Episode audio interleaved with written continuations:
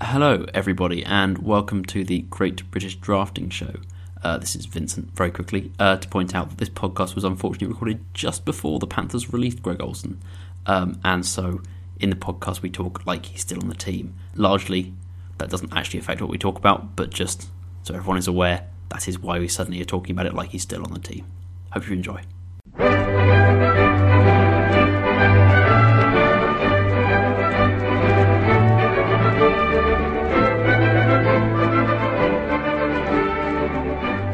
To the Great British Drafting Show, an exclusive off season series where we'll be taking a weekly look at the 2020 NFL Draft and how the Panthers might approach it. We are part of the Riot Network, which is powered by Author Carolina. That's all the Panthers podcast you could possibly want, all in one place. Uh, if you do learn something during this week's episode, uh, please do be sure to rate, review, and subscribe on Apple Podcasts or wherever you get your podcasts from so that other Panthers fans can enjoy the show. Um, tell your friends about us, and as always, do keep your opinions to yourself if you don't like it. Uh, my name's Ollie. I'm one of the leaders of the Royal Riot here in the UK, and I'll be your host right up to the draft.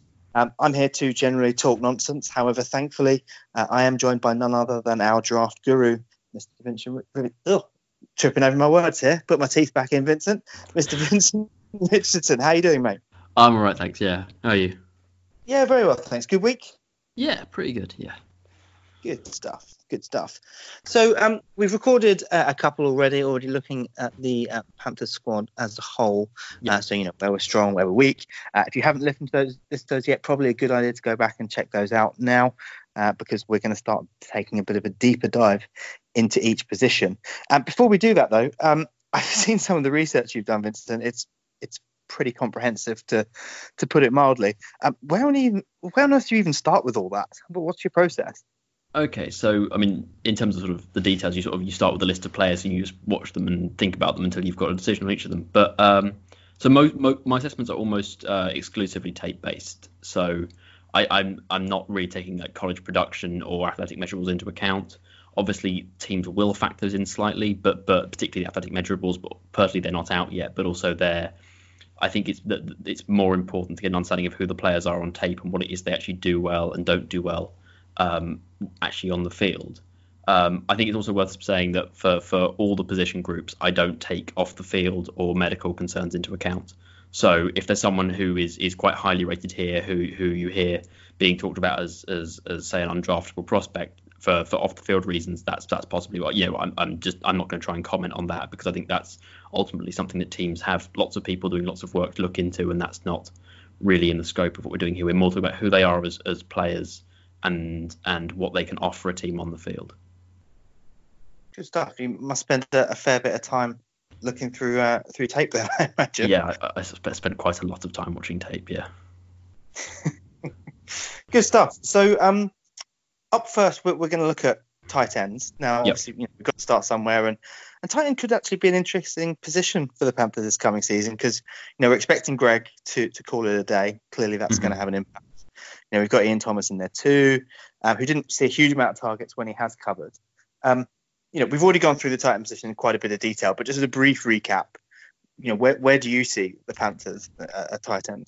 Yeah, so I think there are kind of a, a series of different outcomes depending on what happens with Greg. I think if Greg, in the unlike, I think it is unlikely that Greg stays, but if Greg stays, then I think you're more looking at either someone to compete for more of like a specialist blocking role um, with Manhertz and Armah, or just a, a, a more long term developmental option to maybe replace Greg in a year's time.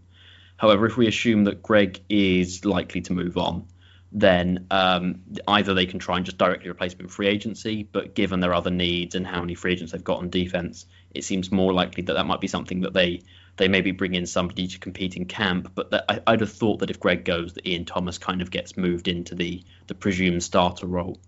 Uh, the question then comes whether you you just throw him completely out as the number one tight end. He takes all the snaps, he does all of it, and maybe you bring in a second tight end to block here or there, or whether they look to maybe rotate more, say similar to what sort of seems like Philadelphia have done in, in, in recent years, where you kind of you you can have multiple good tight ends, but neither of them is necessarily the guy every single snap, and you can kind of create some matchups with different guys and take some of the pressure off both of them by, by involving more than one guy quite heavily.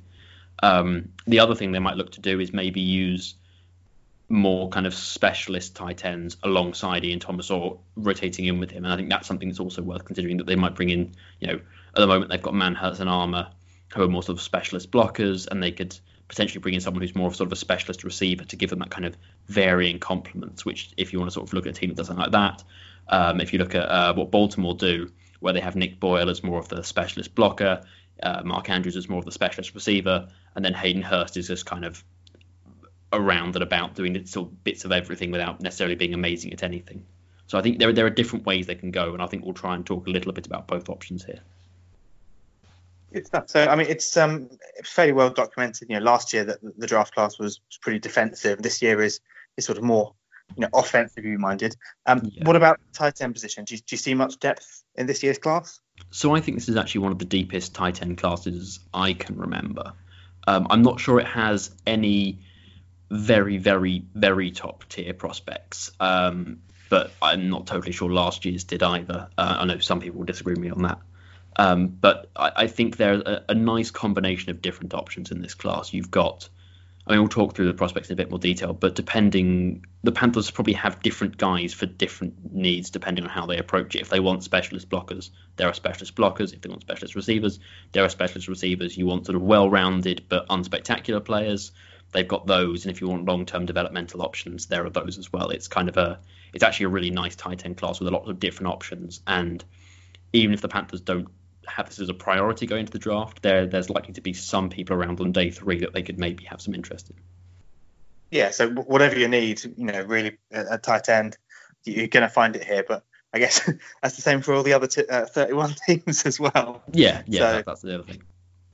Cool. Okay, well let's um let's dive on onto your board then. Who yeah. have you got first? Do you think who's who's going off first?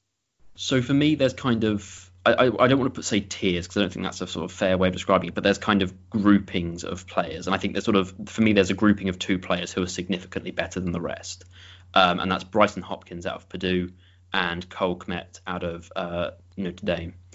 Um, for me, Hopkins is the slightly more valuable player. I think he he offers a lot more as a as a receiver. He is, you know, he, his route running and his ability to create separation is is excellent. It's some of the best from tight end in recent years.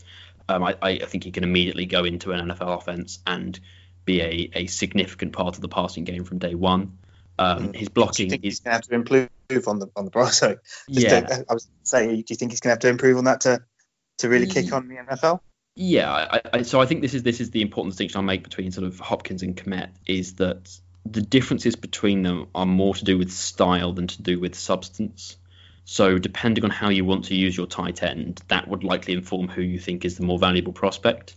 So if you do want your tight ends to line up on the line of scrimmage and be blocking defensive ends in the run game, then I, Hopkins I don't think is physically ever going to be that guy. Um, whereas Kmet I think can be. Um, and whereas if you if you want to use a tight end more as kind of a, a, real matchup threat in the receiving game, and yes, you want him to block, but you're going to ask him more to block zonally or to block onto safeties or to use leverage more to guide defenders rather than just trying to sort of down block on them. Then I think I think Hopkins from a technique point of view is okay as a blocker. His pad level does need to get better and needs to be a bit more consistent in terms of uh, his footwork. But but I don't think he is he's not a completely complete disaster as a blocker. He's just a, a player who has sort of physical limitations as to what he can do. He's not going to drive defensive ends off the ball in the run game. He's more going to pin them inside on outside runs or pin them outside or inside runs.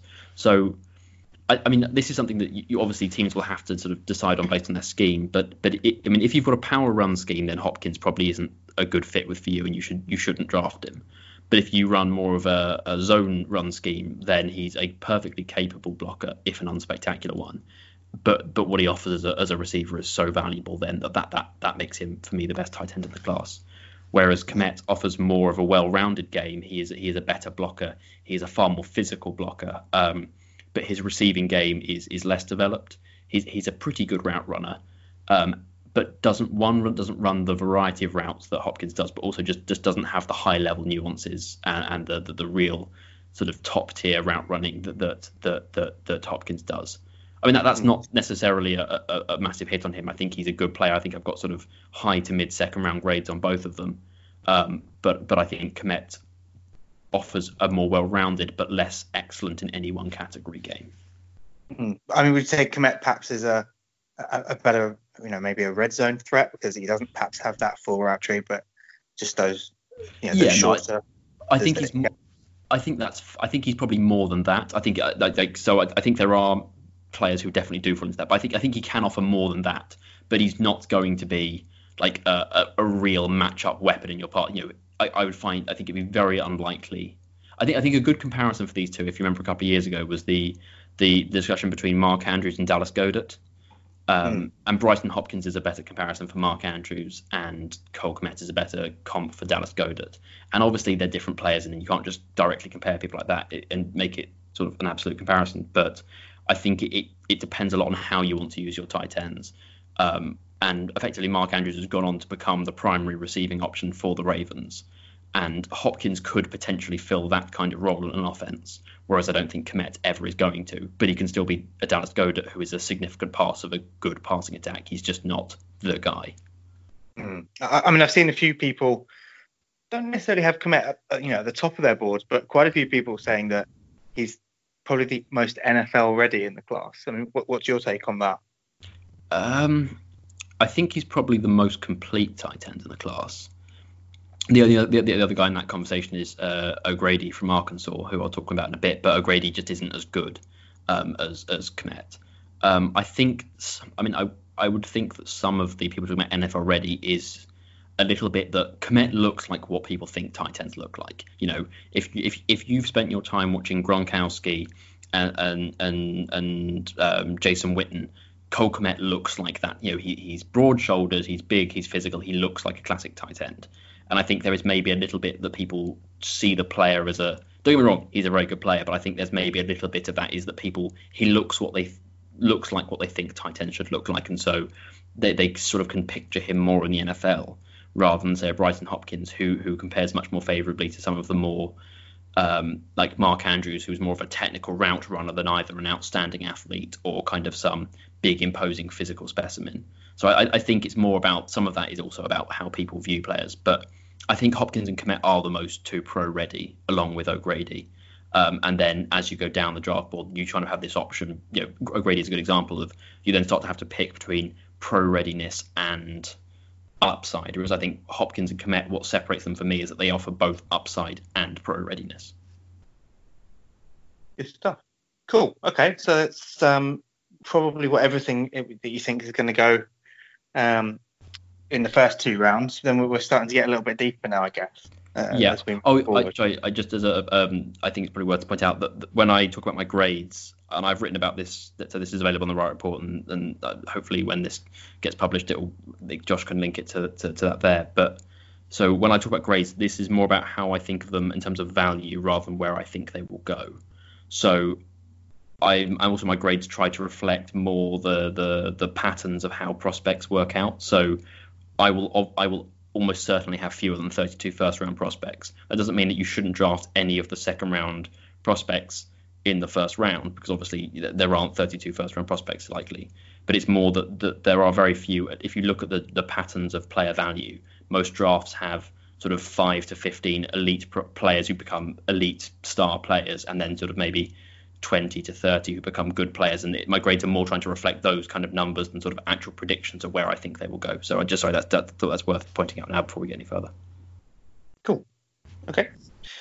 Sounds good. So um, up next, you've got a, uh, fairly famous surname in, in Moss.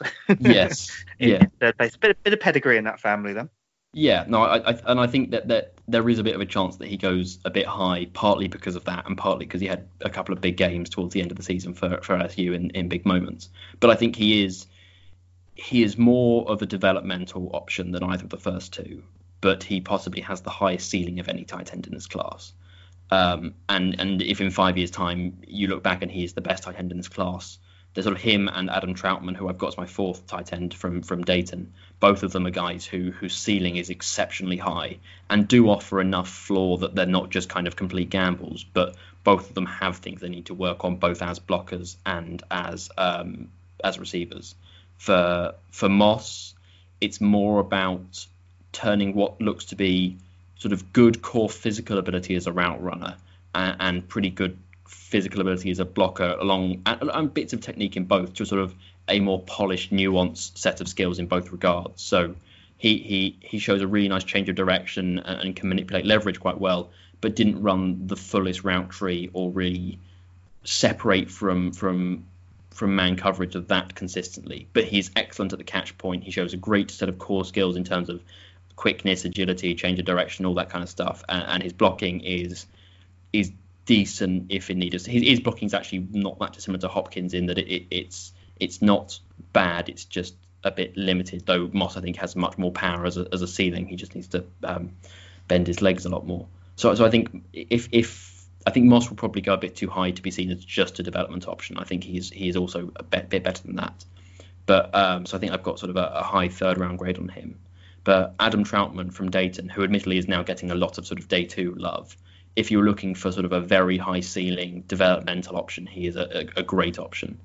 Um, partly because coming out of Dayton, there is probably going to be an adjustment period. He he he runs really not. He shows excellent flashes as a route runner. His blocking is actually technically really very good. Um, and he's got good hands. He has value after the catch.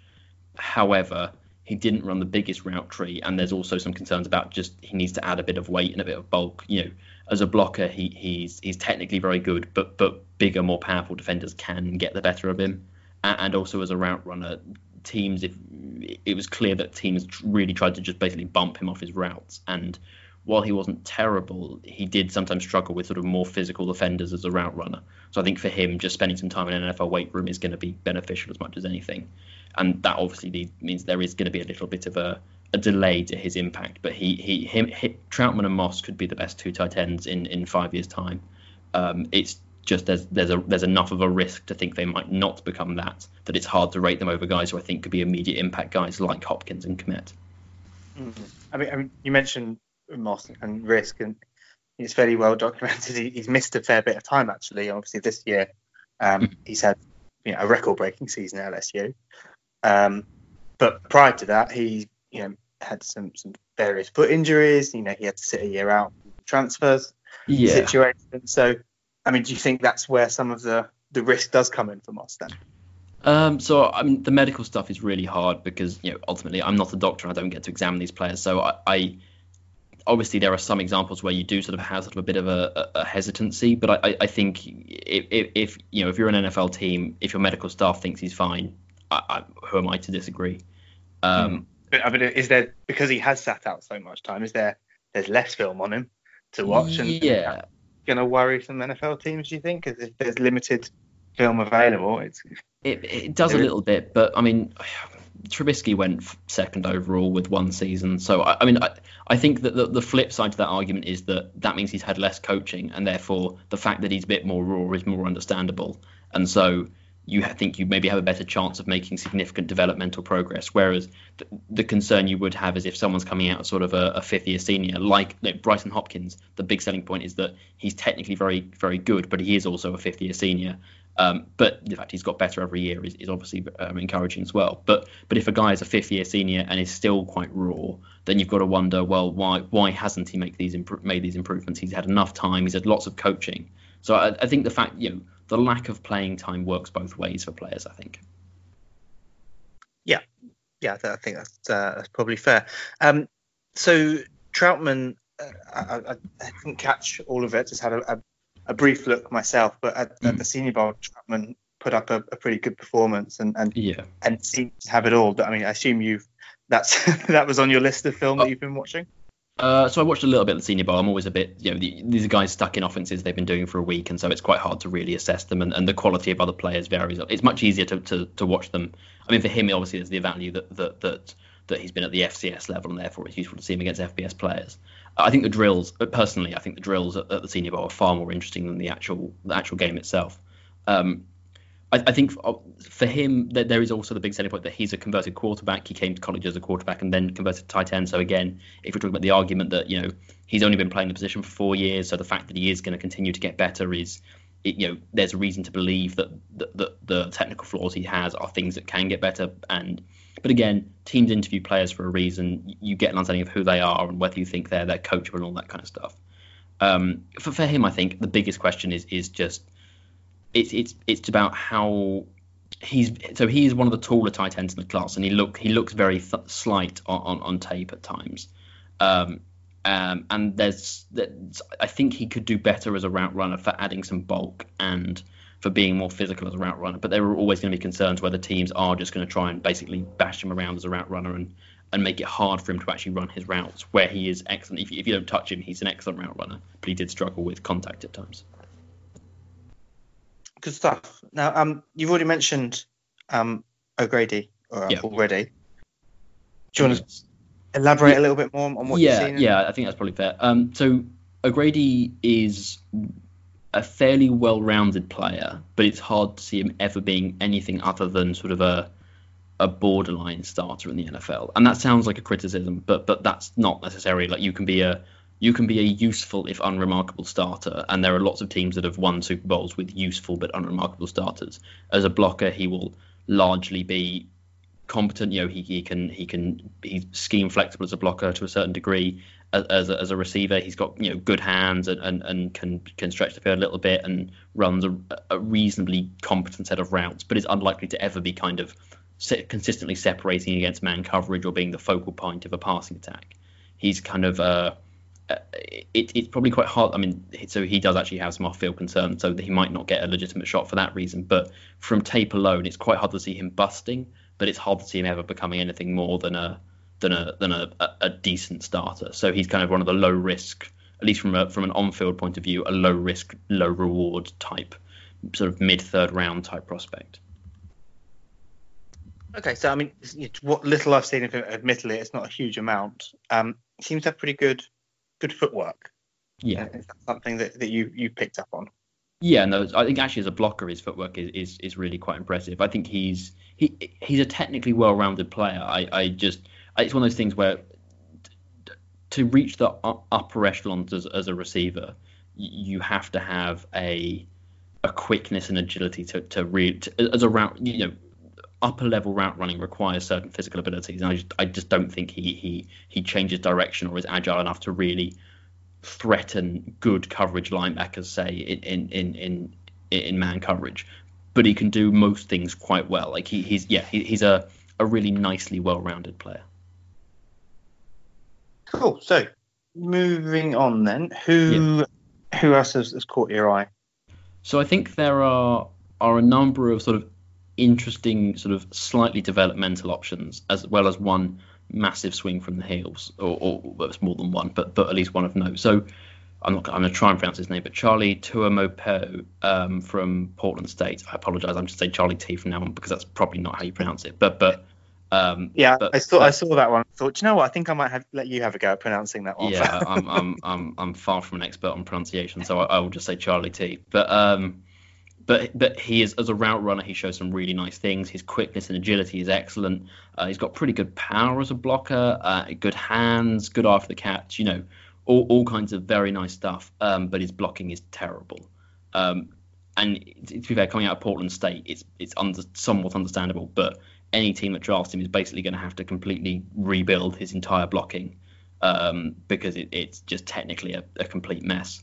Um, but the upside is very high.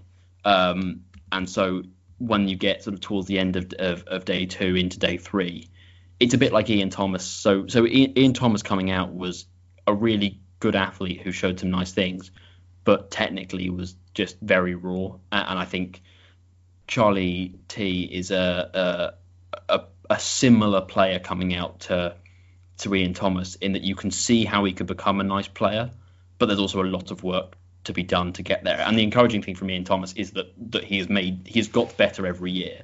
So so like players can definitely make huge improvements, particularly guys. I mean, I think Ian Thomas was a JUCO guy or sort of small school guys. They can make loads of improvement with good coaching, but you have to. You know, in, this is where interviews are really important because you have to know if he can improve because so much of his value is tied to the improvements he makes. Whereas better players still probably need to improve, but but the, the floor for him is very low, and so if he doesn't improve, then that that's a real issue. Yeah, so I mean, you've mentioned obviously his, his blocking being particularly bad. Um, yeah. You know, we've seen that the tight end position has, you know, the the receiving aspect of it has become more and more important. Um, yeah. How important is the blocking now? I mean, is it just that it is just becoming more of a receiver role, or do you still think that you know it's it depends on scheme, or, or is it? it, it I mean, it, it does it does vary a lot with scheme. I think there are so there are different types of being a good blocker. So you can be a, like a legitimate good blocker, like like um, Gronkowski was, where he could just move people in the run game. You could ask him to down or reach block onto onto edge defenders. You know, you know he was he was effectively like an extra offensive tackle. Like there are there are those players, but you can also just be a competent run blocker. You know, you can stay in front of your man. You can you can make sure that the the defender stays in the gap you want him to stay in, and you can make sure he isn't able to crash down and break up the run in the backfield. But but so that it depends what you want as a scheme. It's very hard to have tight ends who just can't block, which I think a little bit where he is at the moment, where if if you ask him to make sure a linebacker stays to his right, he doesn't do that consistently because he doesn't technically use his feet and his arms to, to, to make that happen. His, his you know I'm not going to try and get, go into massive detail, but but he doesn't get his feet squared to the blocker. He doesn't get his arms up. He doesn't extend them well. It, it, it's you know he, he struggles to do the sort of the, the core bit of what the play is to asking him to do. Um, so I think it, it, depends a lot on scheme, and some schemes do need legitimately good blockers, but a lot of schemes just need you to be competent and and to when it's drawn up on a play that the player stays to your left, that the player does stay to your left effectively. Right. Yeah. Yeah. That that makes sense. Um. So the the next guy you've got on your list here, you know, I've obviously been looking around at you know other people's mocks and, and, and boards and see what they're they're saying. And, and from what I'm seeing, that a lot of people have this guy a little bit higher. and yeah. You seem to have him a bit lower. So um, talking about Jared um, Pinkney. Yeah. Um, what's your thoughts there? What, you know, why have you marked him down? That's something you've seen that perhaps others haven't. So I, I don't think it's that, that there's something that he necessarily does terribly. It's just that I think he's maybe not as as developed a player as as he should be. Um, I think he also has a little bit of the Cole Kmet thing where he looks like what tight ends should look like. You know, he's he's big, broad shoulders. He moves really well. Like you know, don't wrong. He moves really well, and he, he his his ceiling is relatively high. Um, it's just that there there are technically some things he he needs to be quite a bit better at, um, and it's it's harder to justify why a guy who's coming out of Vanderbilt and who's been playing in the SEC is quite raw, as opposed to someone say like um, Charlie T, who's coming out of Portland State. Um, so I think in terms of what he needs to do better, um, while his route running, he showed some nice things. He didn't really run very much of sort of what I'd call a sort of an NFL route tree. So a lot of his a lot of his separation was generated by just being quite athletic and and just being asked to run to a point. He didn't really wasn't really asked to work one on one against defenders very much and create separation in man coverage and that's what will really separate him as a, a, a as a, a, an NFL prospect. Um, and also as a blocker, I think he's he's technically, although he has the physical ability to do it, and there are some reps where he's really good, the consistency just isn't there as a blocker, and I think a lot of that is is is from inconsistent technique. Um, he he has this real tendency to drop his arms a lot, so he starts with his arms almost by his waist and then rises them up into a block. And the issue is, is when he mistimes that, it just means his, his his arms are completely unable to make any effect on the block, and guys can get into his chest really easily. Um, he, he doesn't set his feet very well going into blocks at times. So like when he actually engages in a block, when, when he gets a block set, he's good. And I think yeah, I can see how people sort of see him set blocks and think that looks really really good and effective, and, and it is. But there are too many where he either whiffs or just does doesn't just just doesn't get engaged properly and ends up sort of getting getting beaten that way. Um, so, so I think I mean, one of those things. Sorry, I was just going to say, is that one of those things whereby you kind of get away with it a little bit in college, but in the NFL, you're just yeah. going to get exposed so quickly. Yeah, yeah, and, and it's also it's I think it's one of those things where it's also I think it's important reproducibility and consistency are really important. So, so. And I think this goes generally, and, and this may be more from my personal beliefs on, on, on the game rather than anything else. But that doing things well consistently is I think more important than doing things exceptionally well occasionally, but making a number of mistakes. That that because of the chain-based nature of, of, of the way the game works, negative plays and broken plays really have a really significant negative impact. And whilst you can counter that with of downfield passing, all that kind of stuff, that particularly when you're talking about blocking, you just you just want someone to, to consistently do their job. As you know, the, the, the play where they block someone four meters backwards and pancake them is is great. But if you also whiff a lot, that doesn't make the, what the negative blocking over outweighs the, the positive blocking. And I think he's a guy where there are some really lovely blocks, but there are just too many bad blocks. And, and again, this can be worked out. And I, you know, he's you know he, he would still have been ranked as my like third or fourth tight end last year. Like, I, you know, don't me wrong. Like, I'm not saying he's he's terrible. This is a really good tight end class, um, but I think he's he's maybe more of a risk than a lot of people seem to think he is. Cool, in, in, interesting stuff. Like I said, just seen him a lot higher, and, and uh, that kind of leapt yeah, out no, of me when you sent yours. It was uh, keen to understand what, yeah, what no, your no, take I, was. But I, I, think it is, it is important to under, under kind of understand that the, the, effectively when you're evaluating these players, you're effectively trying to balance between what they are now, what they might become, and what you think the outcomes are between those two. Um, and I think that the I I tend to be slightly more cautious in terms of mm, I think the NFL overestimates how much players improve at the NFL level because whilst there are players who make massive improvements, there are probably a lot more examples. What the evidence suggests, there are a lot more examples of players who get drafted high and just don't make the development teams. Teams effectively think they're better at developing players than they are, and so they look at someone like Pinkney and go, "Yep, yeah, we can fix him," and they might be able to, but the data suggests they're not as good at doing that as they think they are. Heaven forbid. Yeah. um, so moving on, um, we've got um, a couple of Bryants uh, in this class. Um, Harrison Bryant is yeah. is one, and from what I've seen of him, he he looks. Uh, you've mentioned a couple of guys who look like the typical tight end. He looks a bit more slight. Um, yes. Um, than some of the other yeah. guys, but he's actually quite a bit more sort of nimble and agile for it. I think.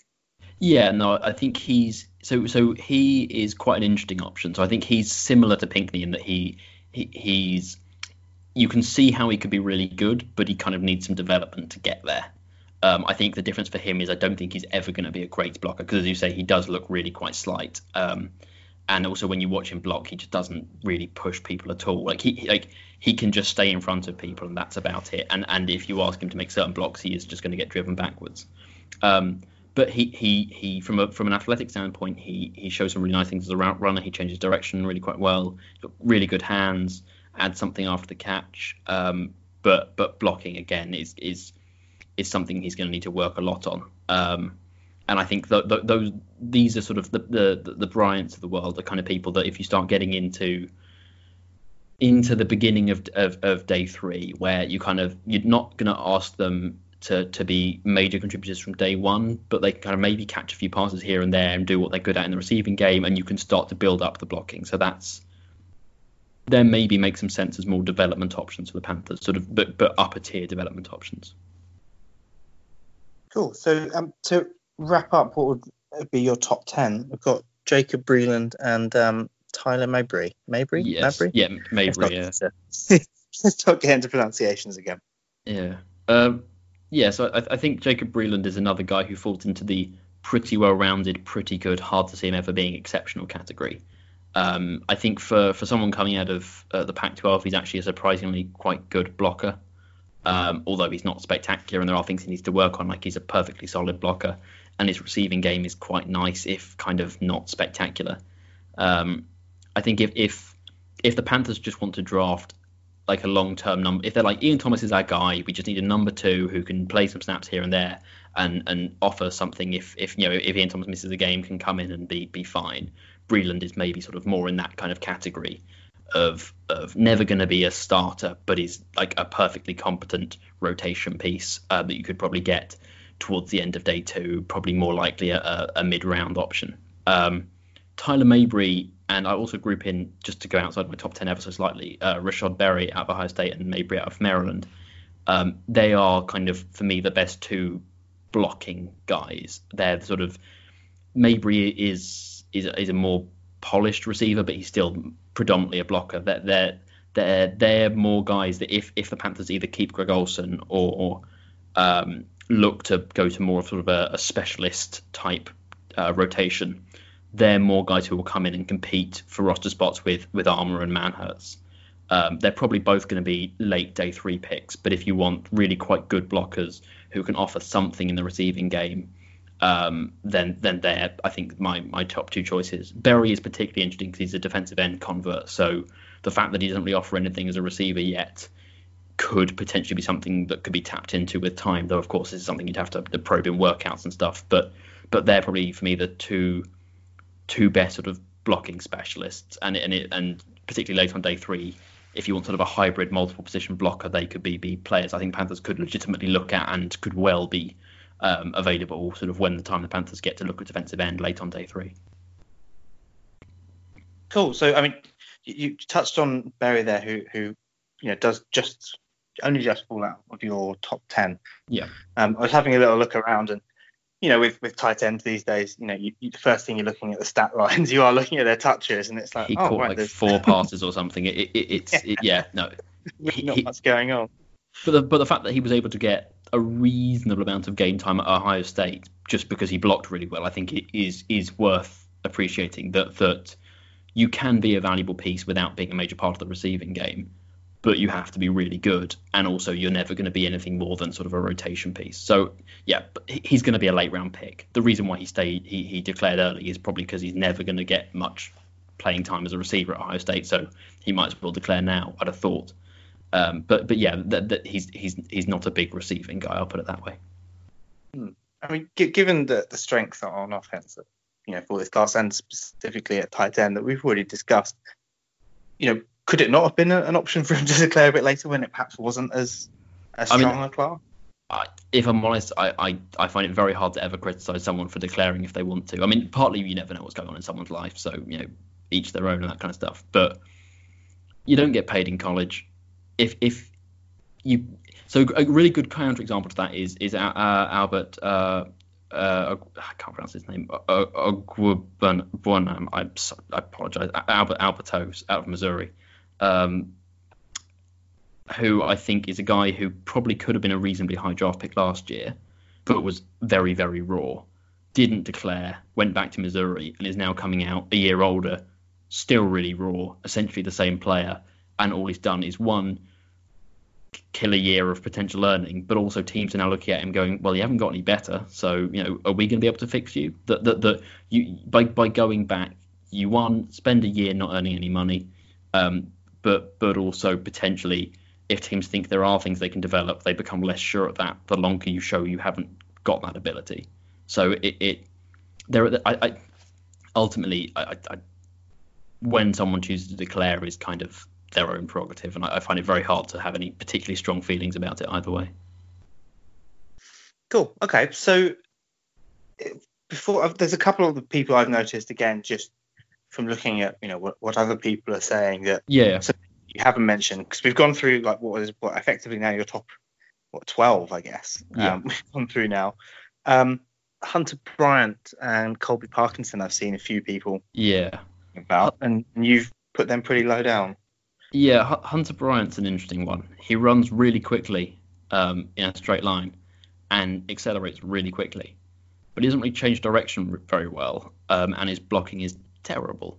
Um, so he is very much in the category of you can draft him and you can try and develop into develop him into a tight end, but at the moment he's just a quite big person who runs really quickly, um, and that's not without any value, but it's hard to it's hard to really project that into being a huge success at the NFL level. Um, I think it's one of those things where there are there are players in the past who've been really fast tight ends um, and have but but so, so say Noah Fant last year, who was obviously a far better player, but but but but Noah hmm. Fant wasn't sort of some complete finished article as a receiver. But what he did show was in the routes he did run, he showed the remarkable change of direction and ability to to conserve speed through through breaks whereas Hunter Bryant just runs really fast. There's no his route running is is very simplistic. He struggles to change direction, uh, and as a blocker, he he was one very very slight. He's I think he's the only tight end in this class who's under 240 pounds.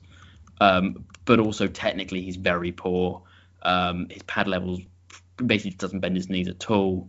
Um, his power is limited, as I say, and and and essentially is is just a fast guy at the moment, and and teams will will will value that Um, but as, as I said earlier, I think that the they, they overestimate their ability to actually turn a fast man who's who's quite big into an actual competent, like well-rounded player. Um, Colby Parkinson's actually not dissimilar. Um, I don't think he's as fast, but essentially he's really good at the catch point, and that was emphasised a lot in Stanford's offense. But he doesn't actually get very much separation at all, even against fairly mediocre defenders. He, his route runnings, there are occasional flashes, but it's just it, it's it's not really developed at all. He just kind of runs and then tries to create separation at the catch point, and he is he is quite good at that. To be fair, and don't get me wrong, like Colby Parkinson is a guy who you could probably draft and then just stick in the red zone to run fades but I'm just I'm not sure how valuable that is. Um, and as a blocker again, isn't particularly good. You know, ultimately the tight end position is really weird because most colleges don't actually use a tight end like the NFL teams tend to. So there are a lot of people on this list who are going to need a lot of time to develop as blockers, and that's just kind. Some of that is just taken for granted because there aren't very many well-rounded blocking tight ends that come out of college. But but players who who are also needing a lot of development as receivers it, it's hard to see someone just making leaps and bounds in both regards. And there are examples where people do. Ian Thomas is a good example, but but both Colby Parkinson and Hunter Bryant are guys who will probably test. Hunter Bryant could well test exceptionally well in terms of 40 times, but but just technically are, are very limited players. And given that both have come out of quite big schools that, that, have developed a lot of players in the past. Like one of the things I do look at a little bit, and as I mentioned before, is sort of guys who come out of big schools, you generally have it's harder to understand why they're still technically underdeveloped. And again, that doesn't mean they can't develop, you know, at all. But but but a guy who's underdeveloped coming out of Portland State or Dayton is much harder to to to kind of to rationalize why that might be than a guy coming out of a, a, a an LSU or, or a Washington or a Stanford. So I, I think they're both very underdeveloped players, and it's it's they're essentially just athletes at this point, really. Mm, mm. Okay, so before we wrap up on the tight end position and this episode, is there anyone else that stands out for you that perhaps is a, a sneaky late round pick that, that, could be worth some, some value so, good ups? So I don't think there's any kind of like absolute steals. I, th- I think Trautman was the only one who who looked like he might be, and now people seem to really like him, um, which is which is good because he is a very good player. But he was kind of the one who was looking like he might go under the radar, and now the radar seems to have found him. Um, but I I think it depends what the Panthers might do at this position. I think varies depending on a few things. Um, I think if they go into the draft with either Greg Olsen still on the roster or um, Ian Thomas and some sort of mid-tier veteran, um, who you know someone who is who who ultimately it's clear is not going to be fighting to stay on the roster in camp. They might be fighting for a role, but but it, it, a veteran who you, you can guarantee is going to be on the roster. Um, I think then you limit yourself to sort of day three, and then then you are looking at maybe the, the Charlie T type long term development options, or more of the specialists, the sort of the Mabrys and the Berries. Um, I think if the Panthers go into the draft, as I think there is a real chance they might with just Ian Thomas and some guys, potentially perfectly competent guys, but essentially Ian Thomas is going to be viewed as, as the main tight end. Then I think guys like maybe even a Brycen Hop. I mean, the best case scenario from from my personal opinion would be that, that Brycen Hopkins falls towards sort of the third round and stuff, and, and at that point his value is is really hard to pass on. And I think he someone with a more receiving skill set would be a better fit for what the Panthers have currently. I think Thomas is a really nicely well-rounded player, um, and the other tight ends on the roster are more blocking specialists. But the Panthers don't really have one receiving specialist tight end at the moment. I th- so I think that kind of, if that is how things stay, then guys like Hopkins, Trautman, Charlie T, um, and then maybe even the Harrison Bryant start to look more appealing as as either pro ready or more developmental receiving specialists who can act um, as a nice complement to the tight ends currently on the roster and who can, in sort of a Joe Brady sort of style offense, could potentially be really key pieces in terms of creating matchups and uh, and taking advantage in the receiving game. So I think that that's those are sort of the two different paths I could see the Panthers going in in the draft at tight end. Mm. And, and appreciate there's a hell of a lot of moving parts yeah. that you've just gone through there. because one small change could make it a huge difference. Yeah. But is, is there one guy here that you know, realistically, you could appreciate, you know, obviously your number one is obviously the guy you'd want the most. Yeah, yeah, yeah. Realistically, with who's ahead of us and, and probably most importantly, where we have needs elsewhere. Yeah. Um, realistically, who would you be really pleased with if, if, if we bought in?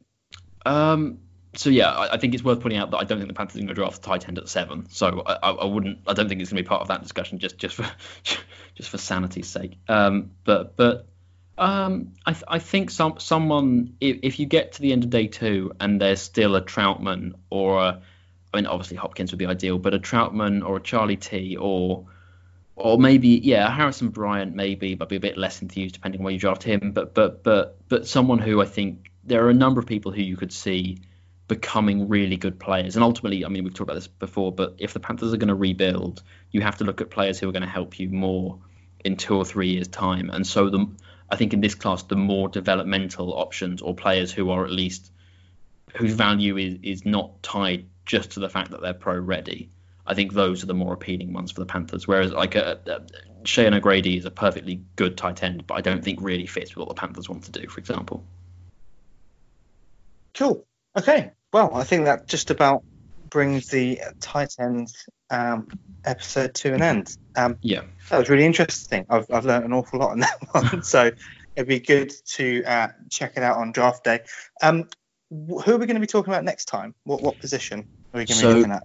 the plan next time is to talk about the safeties. Um, in just in terms of the tight ends, the, the the full big board will be going up on the Riot Report along with at least one um, profile. So so there will be sort of if you want to look into what, what we've talked about in a bit more more detail and have a look at the full the full draft board, that will be coming up on the Riot Report in the in, in the next week. So so look out for that. Um, but yes, safeties is the plan for for next week.